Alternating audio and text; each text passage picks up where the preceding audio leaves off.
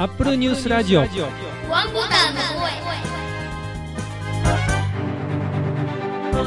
Mac、iPod、iPhone、iPad、Apple Watch、Apple TV など Apple にまつわるニュースをもとにリスナーと一緒に楽しむポッドキャストです。アップルニュースラジオワンボタンの声は毎週火木土の朝に配信する無料で聴ける30分の番組です。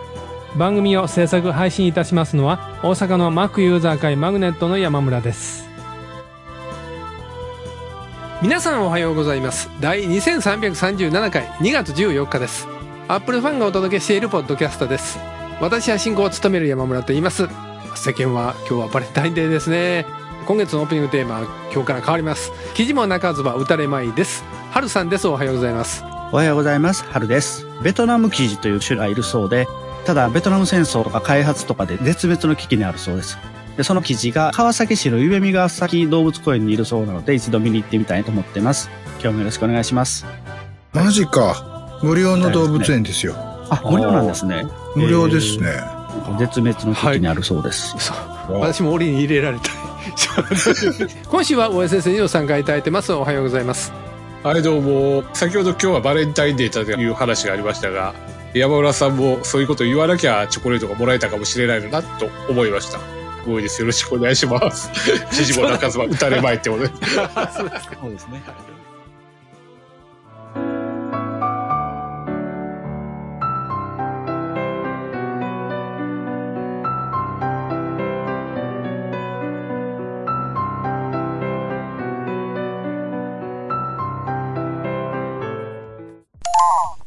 2023年春の augm 大阪開催のお知らせです。来たる3月4日土曜日、お昼12時から夕方6時まで、大阪の梅田駅から近い AP 大阪茶屋町にて、今回は3年ぶりのリアル開催です。今回も Apple ファン向けにたくさんのベンダーさんからの製品紹介や情報に加え、当番組レギュラーでもいらっしゃる大井先生も登壇されます。参加費は無料で、途中の入場退場も自由ですが、augm 大阪のオフィシャルサイトから事前の参加登録が必要です。3月4日に皆さんのご参加をお待ちしております。iPhone マニアさんにあった記事です。トルコで発生した大地震を受け、Apple は同国の自社サイトを休止、背景を黒に統一という記事が出ていました。日本時間で2月6日にトルコ南部のシリア国境近くで大規模な地震が発生しました。そのことを受けてアップルがトルコの自社サイトを休止しているということでした。記事には黒いリボンのアイコンが一つだけあるという非常にしめやかな感じのページになっていました。ここでは大江先生と春さんに入っていただいてます。はい。春さんは先週丸々そうですね。トルコの方のページだけでアメリカ、日本のアップルのサイト見ても特にそういう変更はなかったんですけど、うん。アメリカの方はアップルミュージックのなんか宣伝の絵がトップにいつも出てるんですよ、最近。はいはいはい。で、それが割と黒のものばっかり選ばれてるみたいでなんでか知らんけど、ひょっとしてこの辺意識したのかなって私思ったんです。何日か続けて見ててもそうなってたんです。日本はずっと iPhone の広告だけでした。まあ、あんまり明るくしないっていうことはどこでもあるんでしょうね。やっぱり。でしょうよね。思えば日本も3月に大きな東日本大震災って昔ありましたから、まあそういうことがあった時に今回のことでもね、皆さん気持ちやっぱ言ってしまうとあると思います。1月の地震のことを忘れてはいけないと思いますけど。そうですね。我々関西の人間は特に阪神淡路大震災をすごい思い出すことになるんですけど。日本からもかなり災害救援のために、いろいろ行ってますけども、言ってますね。無事でいらっしゃることに載ってます。ページが Apple Store の方もいろいろ休止になってたということで、Apple Store といえばお買い物の話でね、打ち合わせの時に、大先生が買われた Mac mini がやっと届いたというそうです、そうです。お話をしてて、はい。ええ。みんな収録の時のこと忘れて、M2 Pro ですか M2 Pro ですかって聞いていやいやいや、M2 すい大ません中。。すいません。私の場合は編集で4、5回同じ話聞いてるからもう覚えてしまうんですよ。よう言うわ。すぐ忘れるくせに。そうそう。で、一つ言い訳させてください。聞きすぎて誰がどんな機種持ってるかだんだん覚えてられるようになってるっていうのもあるんです。この中ではだから、先生が最新 Mac をお使いというまあそうですかね。M2。うん基本的には MacBook Air と同じですよ。はい。え、どういうことですか？CPU 的には M2 の20ギガなんで、あああ、そうですね。MacBook Air お持ちですもんね。そう。MacBook Air もそれにしたんで、だから全く同じ CPU。なんか、メモリーも同じでした？メモリも同じ。メモリも24です。はいはいはいはい。デスクトップなりの良さはあるのではと。良さありますよね。4K のモニターつないで、はいで、プラスサブモニターと、エアプレイでつないでるモニターが2つぐらいあるから、え えええそんなにプラス、ついでにテレビを見たいなと思ってキャプチャリングボード入れたりとかするんで、はい。今もその環境なんです。収録しながら？そう。ええでも全然余裕なの。それはまあまあね。以前だったら止めてたんです、全部。はっあきり、そうなんですか。持たないんで、止めてたんだけど、はい全然余裕で。前は何使ったんです前か M1、M1 の Mac mini ですか？M116 ギガの Mac あ mini ーはいはい。だったんだけど、特にはい Chrome がメモリ食いなんで、そうですね。結構大変だったんですよ。Chrome も結構多分全部で200ぐらい開けてると思うんやけど、全然平気で。200。おー多分200って。いや、まあいろいろね。他にやりかけることは全部ほっとくタイプやから。あ、そうなんですか。はい。でも GPU 全然マックスにならないし、まだ。えメモリは24ギガのうち20ギガぐらい使ってるだけで、CPU に至っては半分ぐらいアイドル状態です。ーええその余った寄り気で、セチの分析するいやいや、ウェブそんサービスが。ありましたね。おじゃこれでも例えば配信で OBS とかガンガン使っていくとガンガン上がってくるとは思うんだけどね。ええええええああと AI のレンダリングをやるとか。いや、僕は AI あんまりやらないんで。はい。ということで、ハルさんきっとこれに触発されて、僕も買ってみたでも言いたいんじゃないかなと触発はされますね。されますか。はい。えでも我慢です、我慢です。はい。いいんですよ、もうそんな我慢しなくても。はい。人のことやったら何でも言うてますよ。使わなくなって M1 はどっかで売ろうかなと考えてます。はいいい値段で買ってもらえるところが。え山村さん買ってくる？山村さんいや、すいません、そんな余裕ないです。先ほど AI というまでありまして AI という言葉ですと、テキサル JP さんでやった記事なんですけども、アップル従業員向け対面イベント AI サミットを開催へとありまして、ここ数年コロナでアップルはイベントは全部オンラインでばかりしかやってない期間があったんですけど、社内のスタッフ向けにもイベントを行っていて、これの中に AI サミットというものがあるそうなんですね。うんで、毎年恒例でこの記事では紹介されてて、私他の記事で見ても毎年恒例という言葉だけは飛び交っていつから始まってるのかがわかんなくって、えー、こんなんいつからあるんやろうと思ってたんですが、大先生ご存知ないですか？この AI サミットっていうのは。いや、知らない。ここんなのあったっけ？とか。多分、社内のなんかでやってたのがたまたま外へ漏れてるんかなと思って、うん、そうでしょうね。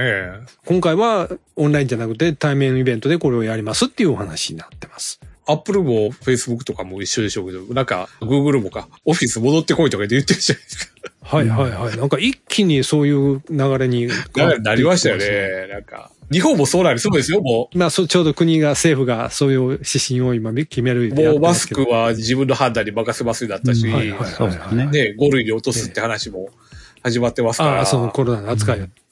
いや、マスク屋さんはちょっと売れ行きダウンですか？そうなると。マスクの売れ行きはもう前からダウンしてますよ。はい、そうです？うん。3年も経つといろんなマスクバリエーション増えて、マスクだけでおしゃれみたいな雰囲気がなってるじゃないですか。そんなにバカすか数出ないじゃないですか。その、まあまあ、そうなんですけど。うん。いろんなところが今作ってるから。はい。もうね、いつでも買えるっていう感じですからね。そうそうそうそうそう。値段もそんな高くできないし。うん。だからここ数年で電気カミソリ、シェーバーと口紅は売れ行きが格段に落ちてたっていう話を、やっぱりそうかと思って見てたんですけど、やっと売り上げが戻ってきそうですね、そうなるとね。ね、リモートで顔出さないからって言って髭剃らないとかしてるとダメだと思いますね。あそれはね、心持ちの問題でかもしれないですけどね。うんまあまあ、私とか年寄りからわかるかもしれませんが、そういうこと言う。そうなんですよね。お仕事によっちゃ衛生的な意味合いで髭ちゃんと剃りなさいってしてるところもたくさんあるんで。ええいや、それはもちろんです。ね、皆さん、それはなあかん方はちゃんと剃っていただきたいというところですね。記事、他いくつか当たったんですけど、AI サミットの内容がどうかっていうのは本当に分かんなくて、この記事がやっとわかんないですね書いてくれてるのが、WWDC に匹敵するような内容のもので、今年のトピックって言うんですよ。わかんないですよ、それね。そうなんって思うんですけど。チャット GPT とオープン AI に集中すると予想されるということなんですけどね。IT メディアさんで、なぜ人々はチャット GPT というトリックに振り回されるのかという記事で、結構8ページにもわたる長めの記事そうですが。清水さんって僕も知ってる人ですけど、あ、はいはいは別に古いわけでもないし、チャット GPT 今出てきたわけでもないし、はい僕自身は AI で絵描かすとか言ったところで、い。はい。あんまり大したことはないと思ってて、はい。クリエイティビティがまだ全然ないんじゃないの？はい。ことですよね。創造性はほぼない。要するに、継ぎはぎにしかなってないっていう。で、うんそれが正しくないっていう人もいるんだけど、実際やってみたらすぐわかるんで、例えばサンプル数いくらかだけしか渡さなくて、それで分回すはいいんですよ。はい。結果出てきたものをざーっと見たら、なんとなくだんだん似たようなものばっかりになってきたら、そこで限界が来てるってことですよね。あ、まあ。誰かが新しい要素。素を付け足さない限り、人間が想像したものを何か付け足さない限り、AI の創造性も上がらないんですよ、結局。うんっ。ていう風になっちゃうだろうなと思うね、今やったらね。はいはいはいはい。だから今、AI 本当に知能っていうよりは、知能を持ってるかのような雰囲気を出してるっていう感じ知ですよね。能を持ってるかのような振る舞いをするだけなんですよ。うんうんううん。ん。まあそこそんな感じはそうですね。な何質問してもオウム返してうまいこと交わされますね。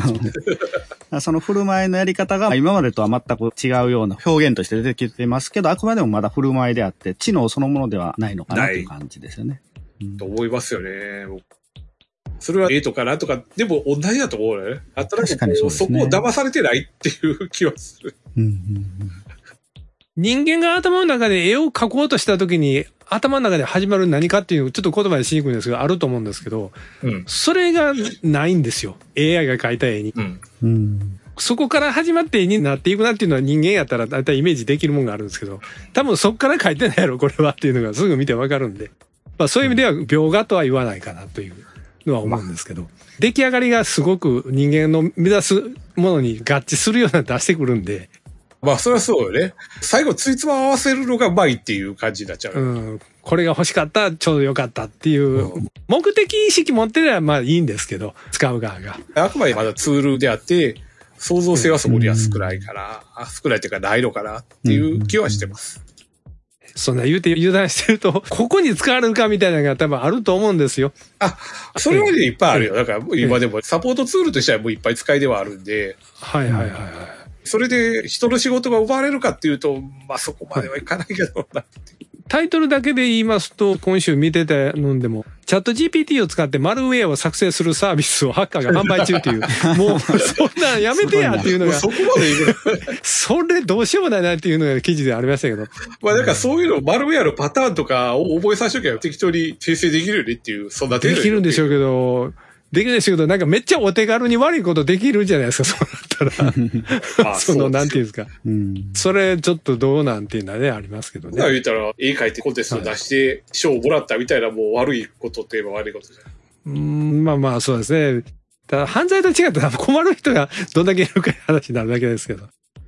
規制があったりどうとかっていうのは AI の話になるとどうしても出てきますが、規制ということでちょっとスマホのことに話題変わりますが、それであれ規制があったっていう話の記事出てまして、これは IT メディアからの記事で、春さんに見つけていただいた記事だったんですが、公正取引委員会事前規制の必要性提言、デジタル市場の変化に対応できない現状、スマホ OS 河川も問題視という記事でした。うん。これ産経新聞からの引用ですかねこれ。あそうですね。でも、こはい。の収録をしてる週、このニュースがすごいあちこちで出てました。IT 系のメディアだけじゃなくて、一般ニュースでもすごく取り上げられてまして、はい。はい。公正取引委員会がずっとその、アップル、グーグルの市場独占、河川状態っていうのをずっと調査してる、はいはいはい。日本の公正取引委員会とかですね、ええ。それについての報告書を出したというところで、結構ニュースにはなってるんですけども、ええいろんなニュースを見てるのと、公正取引委員会の報告書膨大な量なので、全部短い時間で読むのは無理やったんですけど、概要とかとまとめたものを見てると、ええ現状まず公正取引委員会が何かアップル、グーグルがやってる行為について、独占禁止法上とかその違反行為があるって言ってるわけでは決してないんですね。はい。で、いろいろ調査した結果、違反行為が見つかったというわけではないと。で、あくまでも競争上の懸念があるというのを言ってる。この河川状態であるっていうことは本当に確かなので、河川状態によって競争が起きてないっていうことで、これからアップル、グーグルのやり方によっては、独占禁止法上問題に起こりうるって言ってることと、そういうのを将来起こさせないように、事前に何らかの規制を新たに導入すべきじゃないかっていうところです。はい。これは、どこが言い出してることなんですどこが公正取引言ってるんですか公正取引委員会。公正取引委員会が言ってるんです。誰かが公正取引委員会にこんなんしてよって頼みに行ったわけじゃなくて、わけではなくて、で、実際、公正取引委員会が報告書を出すには、アップル、グーグルからの意見も聞いてますし、アプリ開発業者とか一般消費者からもアンケートを取ったりしあ、ちゃんてと、そういうのです。はいはい。調査してもいいんですね。調査はしてますね。何割だったら寡占状態であるとかいう決まりがあるわけですそういうわけではおそらくないですね。少なくともモバイル分野に関してはもう、アップルとグーグルでほぼ100%近く独占しているまあので、そうですね、実際ね。独占の内容がモバイル OS の市場です。iOS か Android しかないので、うんそれに基づくアプリ流通サービス市場、アップストアです。はいはい。はい。iOS に関してはもう Apple 独占ですし、はい Android もほぼ Google Play でそうですね。かなり割合占めてると。一部アマゾンがやってると。あそうですね。全然やっぱり普及はしてないっていうところと、アプリそのものの市場です。配信が Apple、Google に独占されることによって、Apple、Google も当然アプリを開発、配信してますけども、他の一般サードパーティーと Apple、Google のアプリとで差異をあえて競争させないようにすることも可能なんですね。優遇することも。今やってるということを言ってるわけじゃないんですけども、はいそういうのも容易にできる状態にあると。まあ確かにね。今でも iPhone ではサファリしかデフォルトで使えないからねデフォルトは。そうそうそうそうだね、だからここは差異があるわけですよね、実際に。あります、あります。それとは端末そのものの機能へのアクセス、OS の機能、まあ、Apple 制限してるわけなので、そこの部分も行き過ぎると他社の排除というふうにどうしても動いてしまうので、はいはいそういう懸念があるっていうことですね。事前規制という言葉何度かこの記事では出てくるんですけど、そういうことってこれまでにもあったんですかね？日本の国が企業とかに対して事前に規制したことの例って。事前規制のっていうのはもうたくさんいろんなあ分野でありますね。要は何か企業がやるときに必ず許可がいるとか、認可がいるとかっていうのも事前規制の一種ですし、競争の分野だとあらかじめ禁止される行為っていうのも法律で明記してしまうんですよね。はいはいはい。今ない部分を新たに明記してしまってそこをさせないようにするっていうのも事前規制ですね。じゃあ今日決めました、明日から始めますとはならないから、まあもちろんね。やっぱりアップルもグーグルも何らかの対応、あるいは請願というか、まあそうしてくるでしょ、そんなおかしいでないですかって。うんアップルが言ってるのはセキュリティの面ですよね。はいはい、いつも言いますね、それは。公取のこの報告書もセキュリティの面にももちろん触れてまして、で、そこをセキュリティ、競争をどんどん促進させる政策を導入することによって、セキュリティの方にどれだけ悪い影響が出るかっていうのは、現状ちゃんと判断するにはかなり専門的な知識とか技術とかいるので、報告書では直ちにそこについてどうこうっていうのは述べてはないですね。うん。そこを公取では判断できないでしょ。今の状態ではできないので。よっぽどの専門家がいないとそこ無理だし。そうそうこを立法化するにあたっては、そういう専門家を入れて検討する必要はありますし、どうなるかっていうのはまだわからないですが、ここを注目するのは、この報告書をもって国がどういうふうに立法とか動いていくかっていうところです。例えば iOS でサイドロード可能でしなさいみたいなことが出たとして、その時多分 Apple はセキュリティに関する義務は放棄するでしょうね、そこだ。そうなってしまいますよね、そうなるで、サイドロードを OK にするっていうチェックを入れる入れないみたいなのがあって、許可するっていうチェックを入れた瞬間に、Apple はこの端末には責任持てませんっていうにするんじゃないかなっていう気と。はする、当然そうなりますよね。それが本当に一般消費者にとっていいのかどうかっていうのはこの報告書では判断はしてないです。ね。僕でもね、それなったとしても、大半のユーザーはそこから動かないと思うんだよね。そこはそうだ。私も試しにちょっとやってみるっていうのはあるかもしれませんけど、基本は多分しないでしょうね。一度やったら全放棄に取られる可能性があるんで、なかなかそれ勇気いるよ、多分。いります、いります。だから、使ってない端末の方でやるとかそう、そうそう。多分そんなことにしないと。しないとね、怖い。いっぺんやったやつで元に戻すとか絶対させてくれないと思うから。うんこう、セトリングがゴールを見据えてやり始めてるんだと思うので、うんやっぱり2年3年後には確たるものを日本の中に作っていくみたいな、あるんでしょうね、きっと。可能性は十分ありますね。ええそうねええこの流れはどっちかというええと、アメリカが今うるさいんですよね。はいはいはいええ。アメリカとでヨーロッパもですね。ヨーロッパもそうはいで、その流れに乗っとかないと、日本的にはまずいんで、はいまあ、とりあえず乗っときますよっていう感じぐらいだと思うんだよな。うん、で、アメリカの決定を見てから、そうそうそうじゃあうちもそうしようみたいな。もう絶対そんなノリやと思うよ。そんな寄り見でいいのかと思ってしまうけど。だって日本の市場がそこそこでかいとか言っても、アメリカとヨーロッパにはかなわないんで、かなわないまあ、それはね、そうですよね。うん日本であんまり厳しいことさっき言い始めたら、日本に向けては機能限定しますとか言い出しかねない。それ辛いですね。記事の下の方に、公正取引委員会の入り口に置いてる建物の名前を彫った石みたいな、これなんて言うんでしたっけ？なんとか言うんですね。忘れた。あるんですけど、はるさんこれ見に行ったことあるんですか？見に行ったって、ここ行ったことあるん見ですか？たことはないですね。東京ですね。東京ね東京です、千代田区。大阪の方は行ったことあるんでしょ？あそこ。大阪の検察庁はあります？なんか大阪有料橋のところにあるじゃないですか。淀屋橋っていうか、えっとまあまあ、淀屋橋裁判所ですね。あれは裁判所か。裁判所ですね。あれですよ、電通の、電通ってリアルに言ってしまう。あの、電通の前の川のところからちょっと、福島行く途中のところに。検察庁はそうですね。検察庁察庁はあそこなのね。ええ。福島の方ですね。はいはい。はい。もっと西の方です。他にもまあ私は先週なんか見つけてた AI を使ったロボット弁護士出廷が人間の弁護士から刑務所にぶち込むとの脅迫殺到で中止なんていうね、言いがちな記事がありましたけど 中止になったんですね、これね。ねえ、AI にぶち込むって言われたら、最後にテクノエイジさんにあった記事です。実写映画テトリス、Apple TV プラスで配信、ライセンス獲得めぐる実は SF 超大作案は立ち消えという記事が出ていました。テトリスが映画になるんですって。これね、僕どっちかというと、えこの記事の一番上に載ってる写真のそっちの方を楽しみにしてたんやけど。そうですね。なんか空中にあのテトリスのブロックいっぱい飛んでる写真があるんですよ。それが上から落ちてきてっていうはい。やつのえ、方を。本当にこういう映画じゃないんですか？ちゃうよ。それにはならなかったの？それ、それが SF 超大作の方で。あはいはい。でもそうじゃなくて、リアルなプログラマーさんの契約のお話。そうそうそう。あそ話。あ、そうなんですね。あー 地味なわらー話とか。これ確か、まあ当時ソ連ですけど、プログラマーさんが作って、うんなんかあんまりこう、評価高くなかったんですよね、最初、最初。あだけど、この映画そのものは下に書いてあるんだけど、ゲームボーイ版テトリスの権利を取得するために放送した実話という話らしくて。あっあ、はいはいはい。ていう話は、その作った人の話ではないらしい。ではないみたいですあねー。あ、じゃあ、あの、待って、あ、やっぱり BPS って書いてある。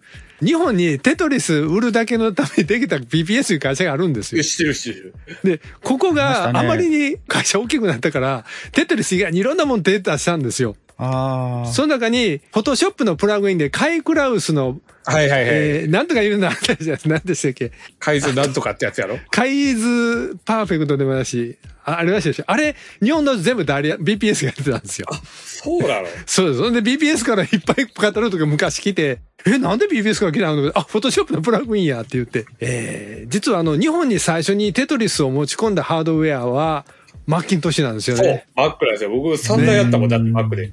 それから最初日本で一番最初にテトリスや言うて遊んでた人は Mac ユーザーなんですよ。うんそうあれでね、下の学年の子が、あの、一年留年したんで、そんなに、そんな。にやり込んだんですか？そう。でも今考えたらテトリスっていつでもやめれるじゃないですか。まあそれは面クリアは逃しても、またやったらええってな感じですよ。そうでもないんですかいや、もう、そうならへんかったんやろ。なんですかもう、今、私、あの、ピコ8とか、ワンボードマイコン向けなんかに簡単にプログラムでゲーム作るの人らの記事とかよく読むんですけど、練習課題でテトリス作るとか最近ありますね。まあ、できますよ。えーえー、って、プログラム勉強しやめの人が練習課題でテトリス作ってみるって、びっくりですよ、そんなん。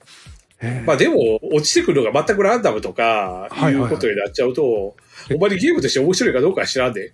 ああ、ある程度傾向を出した方が面白みがある。そうそうとか、本当はそうなんやけどね。ぷよぷよとか絶対そうだもん。ああ、それ、あれはね、本当に、あの、ちょっと先見据えた置き方がね。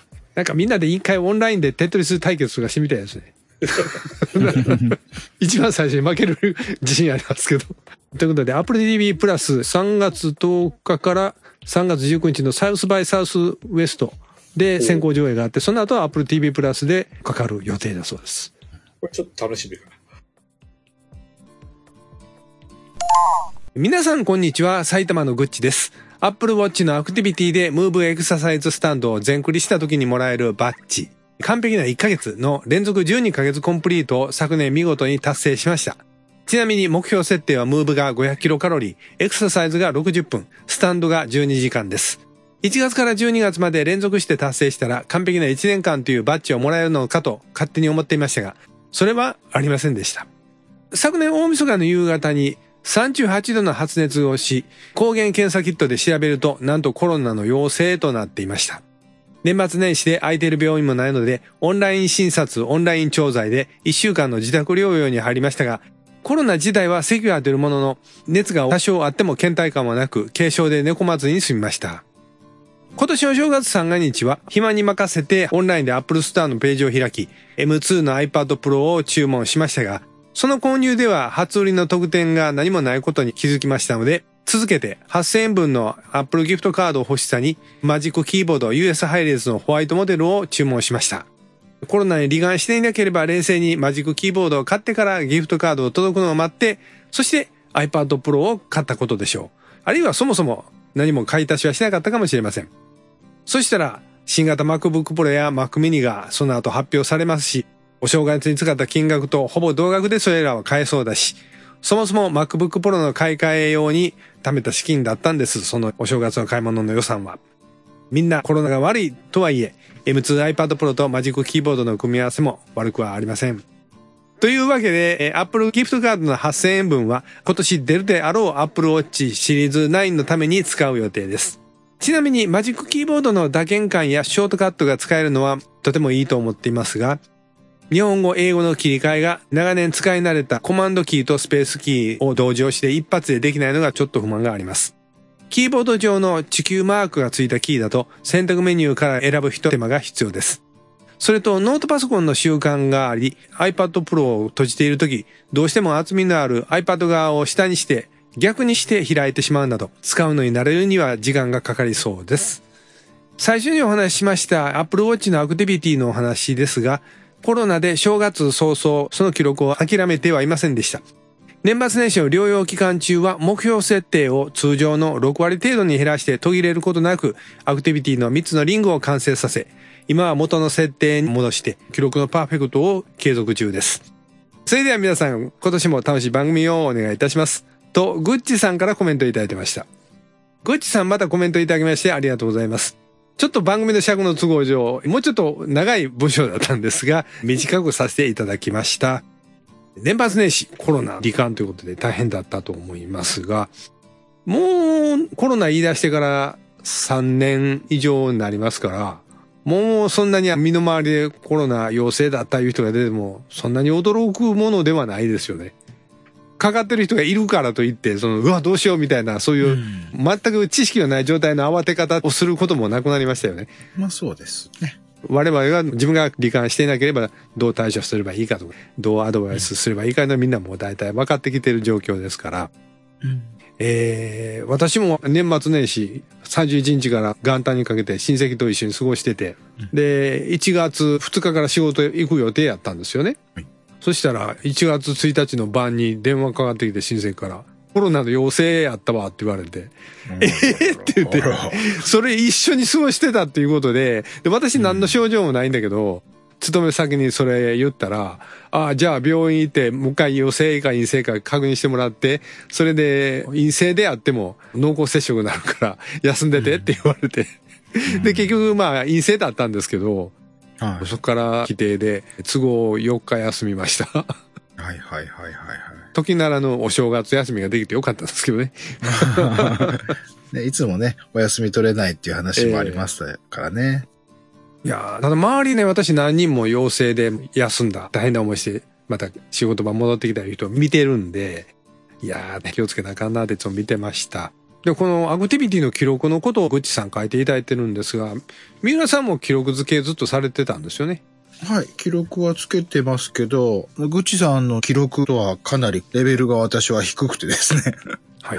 グッチさんはなんかすごく支えるリングのそれぞれの項目の目標が高いようなので、はい、はい、はい。それで1年間全部クリアしたというのも感服いたしますね。ん。えー私はすっごい一番低くしても、1ヶ月丸々3つのゴールが達成するっていうのがもうほぼないのですごいいいと思います。うん完璧な1ヶ月っていうことは、仮に1ヶ月30日で、それ全部がムーブとかエクササイズ達成できてるっていうのではないんですよね。何日間か達成できてれば完璧な1ヶ月とかになる。いえ、全部です。毎日全部ですか、これ。完璧な1ヶはい月まで全部これが1年間となるとええ365日はいはい。全部クリアっていうことなので、それはすごいごいね。はい。ただ完璧な1年間というバッジはないっていう話ですけどないんですね。。そうなんですね。うん。まあまあ、でもまあそれでも記録は残るわけですから。うんえー、スタンド12時間は長いですよね。いや、スタンド自体は立って1分間動けばカウントされるんで、でもあ12時間か。1時間動き続けなくちゃいけないとかそういう話じゃないんで。はいそうそう。1時間に一遍立ち上がれましょうっていう機能なので、リーそうですねグなので、そこはそんなには難しくないんですけどね。はいその他の項目がええなかなか、そうですね特にエクササイズが毎日60分やってるっていうことになるので、これはなかなか動いてますね、と。健康体ですね。腕立てちゃいますよ、これ。腕立てかどうかはわかんないですよね。腕立て60分筋の可能性ね。もありますよ。そうそうそう。ね背筋かもしれません。全部ちゃいます、それ。全部、全部全部、ムキムキなんですかね。しんどいよ。ぐちさんは。腕立てって何回ぐらいできます？えもう多分ね、長いことやってないからね、20回できたらエフォーチャーファーっていう気がするんですよ、私。ーああ、でも私も。も多分そんなもんですね。できても20回だろうな。ちゃんとやったら僕もそのぐらいですね。もうギリギリまで綺麗につくぐらい、直前までやって戻すみたいなんだと、うんうんうん20回ぐらいだと思います。ですかね。指立てとか挑戦しませんでした？あ僕はやってない。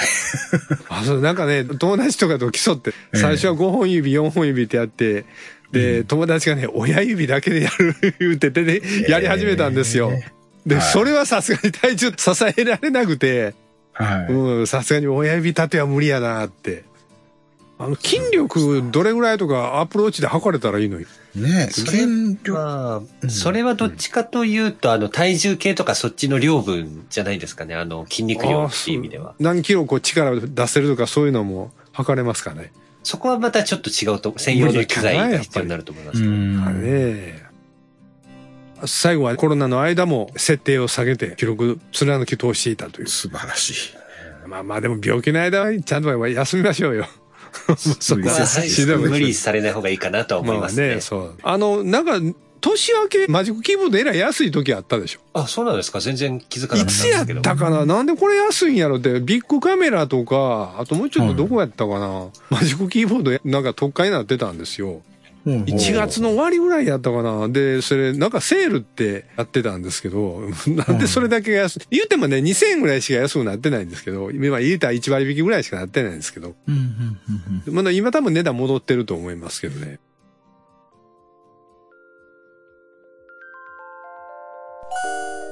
アップルニュースラジオワンボタンの声では皆様からのコメントをお待ちしております。2月のテーマは Mac と iPod、iPhone、iPad、Apple Watch などの記事も泣かずば打たれまい。家事に内緒で iPhone を最新モデルにして前のケースに入れて使っているのに、うっかり、やっぱり今年のモデルは反応いいわーと言ってしまったとか、天国にいるジョブズ氏もアップルパークを見たら誰がこんな立派な社屋を作ってくれたのかと言ってるよと言ってしまって不勉強がバレたとかのお話をお待ちしております。ここで Mac ユーザー会マグネットの2月の予定をお伝えいたします。2月のマグネットは新型コロナの感染拡大を鑑みてオンラインでの開催にいたします。2023年2月22日水曜日午後9時から Zoom を使って行う予定です。以前は午後7時開始で参りましたが午後9時開始に変更していますのでご注意ください。詳しくはマグネットのオフィシャルページでご確認ください。次回の配信は2月16日木曜日を予定しています。それでは次回の配信まで。オーバー